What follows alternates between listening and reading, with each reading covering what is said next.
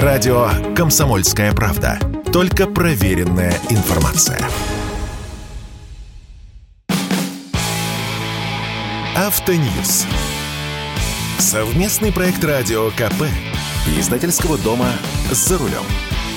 Еще до визита президента России в Тегеран пошли слухи о том, что Иран может нам сильно помочь с автопромом, и что даже будущие москвичи могут оказаться иранскими автомобилями с нашими эмблемами, от чего у многих перехватило дыхание. Не от лучших ожиданий, конечно. Но трехсторонние переговоры с участием президентов России, Ирана и Турции завершились, а новостей по автомобильной части нет. Объясняю почему.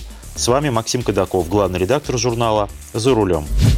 На Ближнем Востоке слухи о том, что Россия, Иран и Турция могут объединить свои усилия в автомобильной промышленности, поползли в самом начале июля. Причем некоторые источники уверяли, что инициатором подобной идеи выступила чуть ли не Турция, и что три страны при должной кооперации могли бы торговать автомобилями в регионе с населением до 800 миллионов человек, видимо с учетом жителей стран СНГ и некоторых государств Центральной Азии. Идея с Турцией неплоха, но едва ли турки готовы к серьезному технологическому партнерству, поскольку турецкий автопром, кстати, весьма развитый, сильно зависит от европейских комплектующих и от европейского рынка сбыта, поскольку многие автомобили турецкой сборки Ford, Renault, Fiat и другие продаются в Европе, и тесное техническое партнерство с государствами, которые находятся под прямыми западными санкциями, туркам могут лишь навредить. А вот Ирану навредить уже сложно. Он под санкциями 1979 года. Были периоды, когда санкции слегка ослабевали, но Иран по-прежнему изолированная от Запада страна. И вот именно Ирану выгоднее всего разыграть эту автомобильную партию. Иранский автопром – это по большому счету два крупных государственных предприятия – Иран Ходра и Сайпа. А еще полтора десятка более мелких включая частные компании и совместные предприятия, которые выпускают автомобили Chery, Kia, Hyundai, Renault, Peugeot и другие. В автопроме занято 800 тысяч человек. Это третья по объему индустрия после нефтяной и газовой. В прошлом году иранцы сделали почти 900 тысяч машин. В этом году идут с хорошим плюсом. Были периоды, когда иранцы выдавали по полтора миллиона машин в год, примерно как в России. Закрытость страны и ориентирование на госресурсы серьезно влияет на подходы в экономике. В Иране чуть ли не самые высокие таможенные пошлины на иномарки – от 55 до 95% от цены машины. То есть, как вы понимаете, защищают свой автопром. Автомобили дороже 40 тысяч долларов вообще запрещены к ввозу. Причем до сих пор идут серьезные разговоры о том, что если в страну пойдут дешевые иномарки, свой автопром, включая производство компонентов, окажутся под угрозой. При этом в значительной степени Иран находится в зависимости от поставок китайских комплектующих. Знакомо, правда?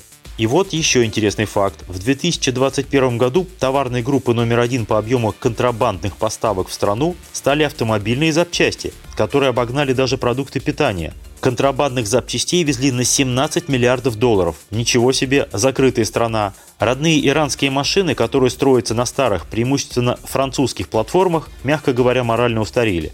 Конечно, многие российские автомобилисты хорошо отзываются о тех иранских машинах, которые у нас когда-то продавались.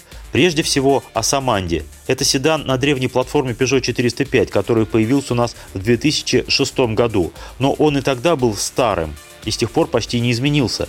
Видимо, поэтому многочисленные попытки зайти на наш рынок в прежние рыночные времена не увенчались успехом. И в Беларуси на заводе Юнисон сборка шла через пень-колоду, а потом и вовсе заглохла. Сборка машин в Азербайджане тоже себя ничем не проявила, но иранцы пытаются пробиться и уверены, что именно сейчас их шанс. Когда видишь цены на самые доступные иранские машины, там, в Иране, глаза округляются. Знаете, сколько стоит самый дешевый иранский автомобиль под именем Pride 111? Держитесь крепче за стул. Всего 4000 евро. Даже если взять реальный февральский курс рубля, а это 90 рублей за евро, получаем 360 тысяч рублей – да-да, не в России, а там, в Иране. Но ведь всего 360 тысяч. А знаете, что такое Pride 111? Некоторые из вас наверняка догадались. Когда-то мы эту машину знали как Kia Pride. Ее даже продавали у нас в России. Эдакая корейская АК, только пятидверная. В Корее ее не выпускают лет 20, а в Иране до сих пор клепают. Практически ни в одной стране мира невозможно выпускать автомобили по цене 4000 евро, что говорит о двух вещах – о специфическом ценообразовании в Иране вообще и о качестве автомобилей в частности. Потому что хорошо известный нам Рено Логан в иранском исполнении стоит уже 10 тысяч евро, в два с половиной раза дороже. Насколько же Pride должен быть хуже Логана, чтобы стоить в два с половиной раза дешевле? Косвенный ответ дает уровень смертности на дорогах, один из самых высоких в мире. Степень социального риска, то есть количество смертей в ДТП по отношению к численности населения, очень высока. В 2021 году в Иране было 27 погибших на каждые 100 тысяч жителей – в России этот показатель составил 10,9 человек. И мы считаем это очень высоким показателем и стремимся к его снижению. О среднем качестве и уровне безопасности иранских машин говорит тот факт, что недавно даже такие скромные по автомобильным меркам страны, как Сирия и Ирак, отказались от очередных поставок иранских машин, как раз по причине их низкой безопасности. Сирийцы не самые богатые люди, но при всякой возможности стараются купить японскую или корейскую машину, но не иранскую. Короче говоря, не все так просто, не все так легко и красиво с иранским автопромом, хотя они стараются и даже вот готовятся начать сборку электромобилей «Джак». Неужели у нас нет никаких точек соприкосновения?